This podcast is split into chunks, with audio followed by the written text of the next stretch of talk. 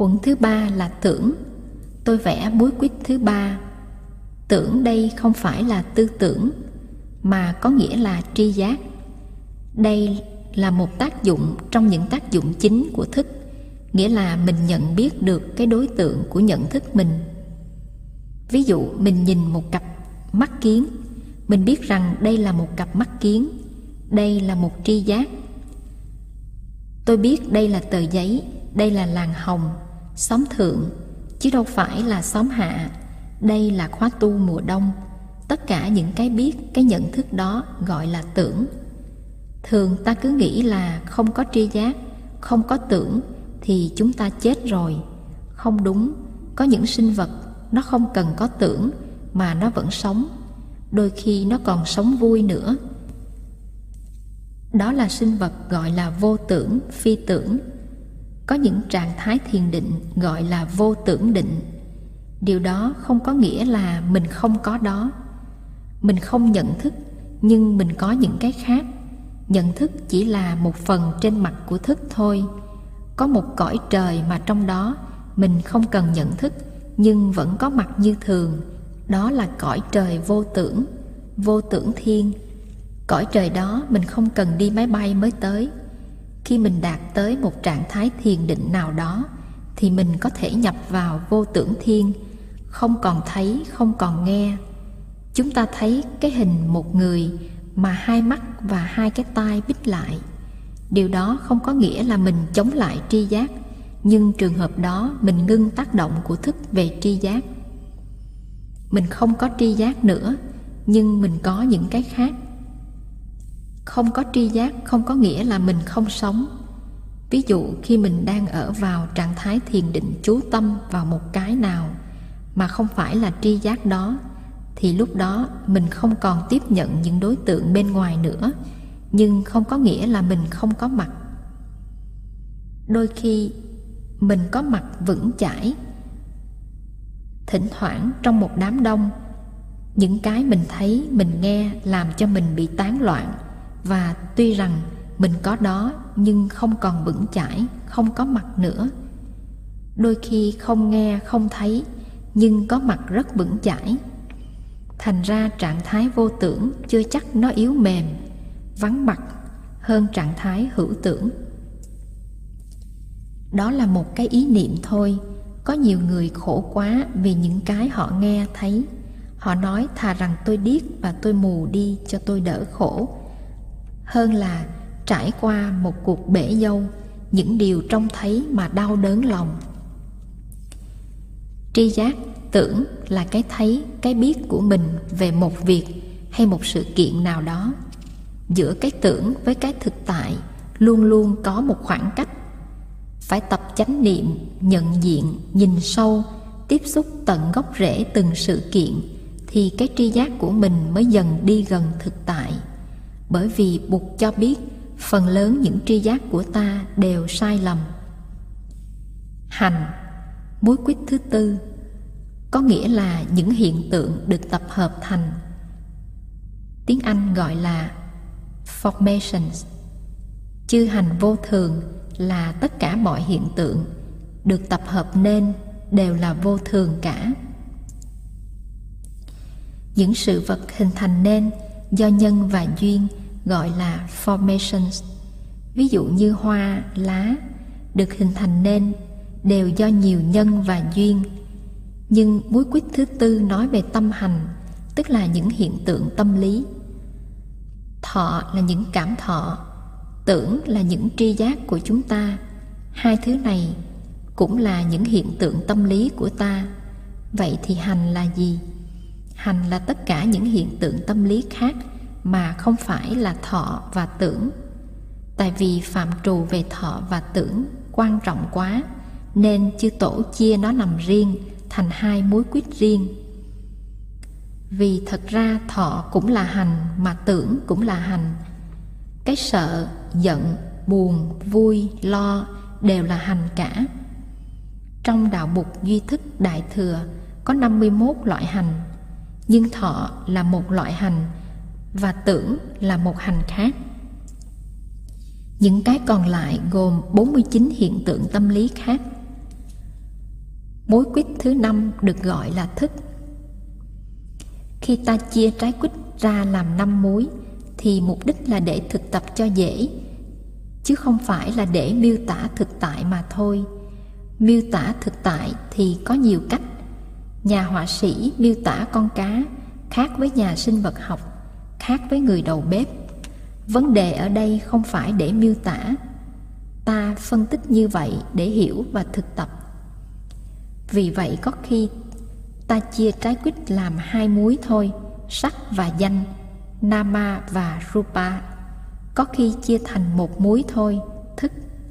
Thành ra có nhiều cách chia, mỗi cách chia đều có mục đích cả. Mục đích chia là để cho ta thực tập danh là phần tâm và sắc là phần thân. Khi chia làm hai thì ta có thể nói là thân và tâm. Muối quyết đầu thuộc về sắc và bốn muối chót thuộc về danh. Danh đây không có nghĩa là tên gọi, nó là tâm. Danh và sắc là trái quýt hai muối. Sắc thọ tưởng hành thức là trái quýt năm muối và một trái quýt không chia muối là thức tất cả những phân tích đó là để đi tới một cái thấy rất là chủ chốt. Nếu ta nhận thức rằng cái muối thứ nhất về sinh lý, thì bốn cái muối còn lại là về tâm lý. Ta có thể thấy rõ là ba cái muối đầu thọ tưởng hành là tâm hiện khởi và muối chót là tâm căn bản. Căn bản thức, chúng ta chỉ cần vẽ năm muối quýt như vậy thôi ta có thể thấy được đại khái, thì muối thứ năm là căn bản của những muối khác. Khi nói đến năng tàn sở tàn thì muối thứ năm mới là tàn chứ ba muối thọ tưởng hành kia hiện khởi rồi nó trở về. Thọ tưởng hành là những dòng sông phát khởi từ muối quýt thứ năm, tức là thức, và nó sẽ mang tất cả những hiện khởi của nó trở về thức giống như là tâm hải, biển cả của tâm thức, danh từ của thầy tăng hội. Khi ta buồn vui sung sướng khổ đau, đó là những biểu hiện phía trên của tâm thức. Khi ta buồn hay vui cũng từ căn bản thức mà phát hiện. Cho nên dù mình là đạo bục bộ phái hay đạo bục đại thừa, thì mình cũng thấy mối quýt thứ năm của thức có tính cách căn bản thức. Nó là tính chất của đất cây tía tô, cây anh đào, dù cho nó vươn lên bao cao, có làm ra bao nhiêu triệu hạt giống, thì rốt cuộc rồi nó cũng trở về với đất, và đất sẽ ôm lấy nó. Dù ta có thấy cái vui, cái buồn, tất cả những cái đó đều trở về với căn bản thức dưới hình thức hạt giống. Vì vậy cho nên chữ thức là tâm căn bản còn cảm thọ tri giác và 49 loại tâm hành khác đều là những biểu hiện của tâm thức, từ tâm thức mà sinh khởi và sẽ trở về. Mang hết tất cả những vốn liếng quy hướng cho tâm căn bản thức. Thành ra khi mình có niềm vui thì mình mang niềm vui ấy về nhà.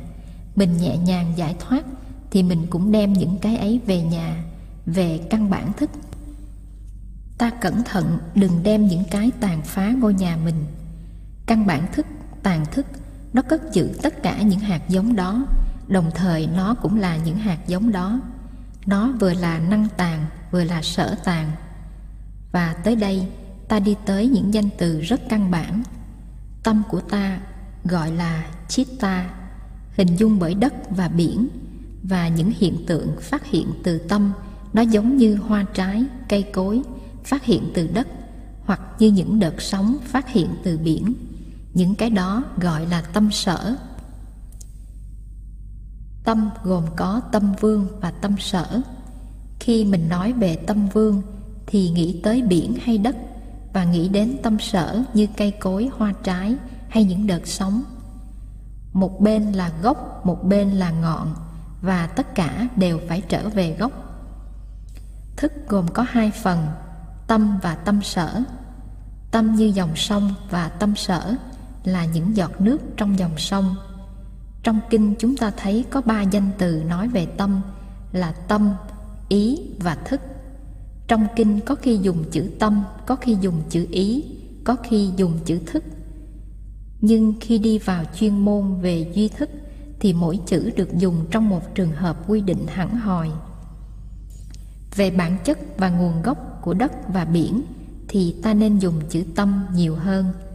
Về phương diện tác dụng tri giác, cảm thọ, suy tư, tưởng tượng, buồn đau, vui khổ thì ta nên dùng chữ thức. Và khi nói về cái biển trung tâm, cái động lực làm phát hiện nhận thức của thức thì chúng ta sử dụng danh từ ý. Sau này ta sẽ thấy thức có tất cả 8 tác dụng dụng. Tác dụng thứ nhất là tâm nó mang phận sự căn bản là duy trì, là tàn. Tác dụng thứ hai là ý. Nó mang tác dụng ôm ấp, ghi chặt, nắm giữ.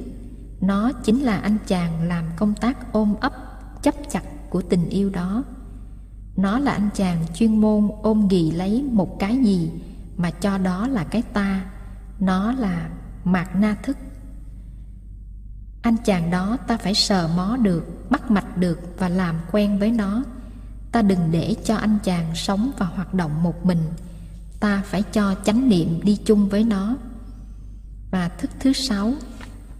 Có sáu tác dụng khác. Nhãn thức nhị thức tỷ thức, thiệt thức, thân thức và ý thức. Vì vậy cho nên phận sự của tâm là tàn. Sau này ta sẽ học một công dụng của nó là dị thục công dụng của ý là tư lương. Tức là cả ngày cả đêm, không lúc nào không nói. Anh là tôi đó, tôi là em đó, em là của tôi. Đó là ý.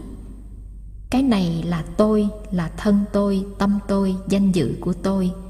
Động tới là không được.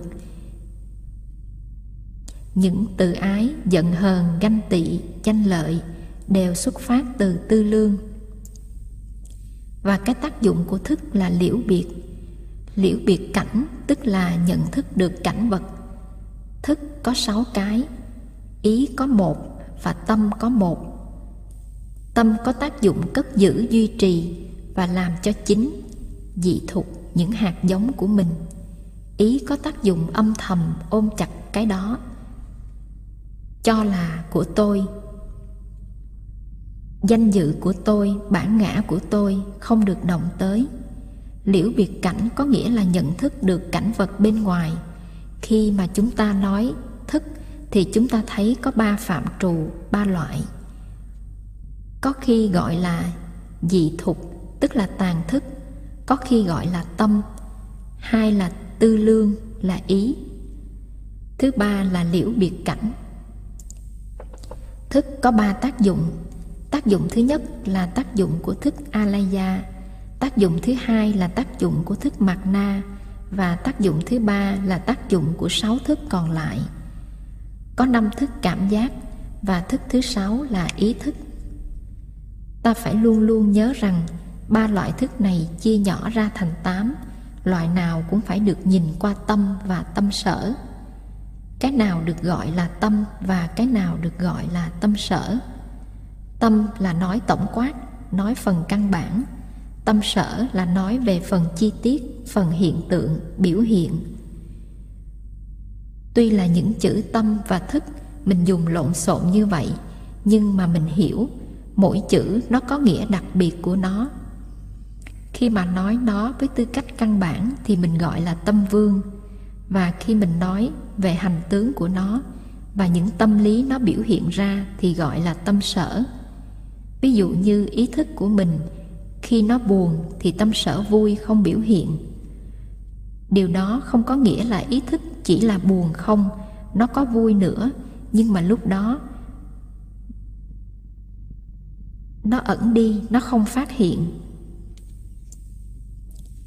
Có năm tâm sở, năm hiện tượng tâm lý, hiện diện cùng khắp. Đi theo đủ tám thức gọi là năm tâm sở biến hành nó hiện hành hoạt động đủ cả ở nơi tàn thức mạc na thức và sáu loại thức cảm giác.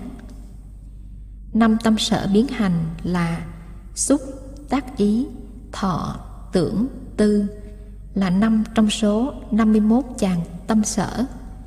Là người tu, ta phải nhận diện cho được khi các anh chàng này xuất hiện. Xúc tức là tiếp xúc, khi nào ta cũng học tiếp xúc hết xúc là sự xúc chạm giữa tâm và cảnh vật, thân và cảnh vật, tâm và tâm. Mình có thể xúc chạm nỗi buồn của mình cũng như những hiện tượng trong thiên nhiên. Nếu không có xúc thì không có nhận thức. Nếu con mắt tôi mà không có tiếp xúc với tờ giấy thì tôi sẽ không có tri giác về tờ giấy ấy. Cái tri giác đây là tờ giấy, nó có được là nhờ sự tiếp xúc giữa con mắt tôi và tờ giấy, giữa cái nhận thức và đối tượng của sự nhận thức. Tâm sở thứ hai là tác ý. Có nghĩa là chú ý. Chàng nghe một mùi hương, chàng thấy một sắc diện. Chàng chú ý liền lập tức. Chàng thấy nó đang chú ý. Nếu không thì gặp nhau rồi thì cũng phớt lờ qua thôi. Tại sao nó chú ý? Mình phải tìm cái gốc ở trong tàn thức. Tại sao mới gặp lần đầu mà đã chú ý rồi? Tại vì trong tàn thức của mình, nó chứa sẵn những âm thanh, những hình ảnh nào đó mà khi vừa tiếp xúc đã bị nó hút hồn lập tức. Khi mình ở trong một cuộc triển lãm, xem tranh, hay là đi chợ mua áo quần, hay là đi thăm một trung tâm bán cây cảnh, nó cũng vậy tất cả đã được an bài trong tàn thức rồi. Cho nên tới bức tranh đó không thể không mua được, tới cái áo đó là không thể nào đi được. Đi ra rồi lại đi vô, tất cả đã được quyết định trong này hết rồi, không phải là mưu mô của người làm áo đó. Như bên mặt tư khoa, có anh chàng khoảng gần 40 tuổi, anh ta tới nghe thầy giảng, đi học một ngày quán niệm và tới ngày hôm sau nữa thì anh ta xin quy y với thầy. Sau khi thọ năm giới rồi, thì anh ta tuyên bố một câu, tôi biết mà, tôi biết từ năm tôi 14 tuổi là thế nào tôi cũng gặp thầy và tôi sẽ quy y với thầy. Anh ta cũng đã 40 tuổi, mà năm 14 tuổi, làm gì mà đã gặp thầy nhất hạnh? Và anh đã biết trước rồi, thế nào tôi cũng gặp thầy nhất hạnh và sẽ quy y với thầy. Đó là vì anh ta đã gặp thầy. Một ông thầy mà theo định nghĩa của tàn thức anh ta là phải như vậy như vậy. Tất cả đều được viết trong sổ tàn thức của anh. Anh ta nói một cách rất cương quyết, chắc chắn như vậy. Đó là tác ý. Tác ý là bỗng nhiên mình chú ý đến cái đó. Cái đó nó bắt được mình. Dính tự nhiên là nó dính.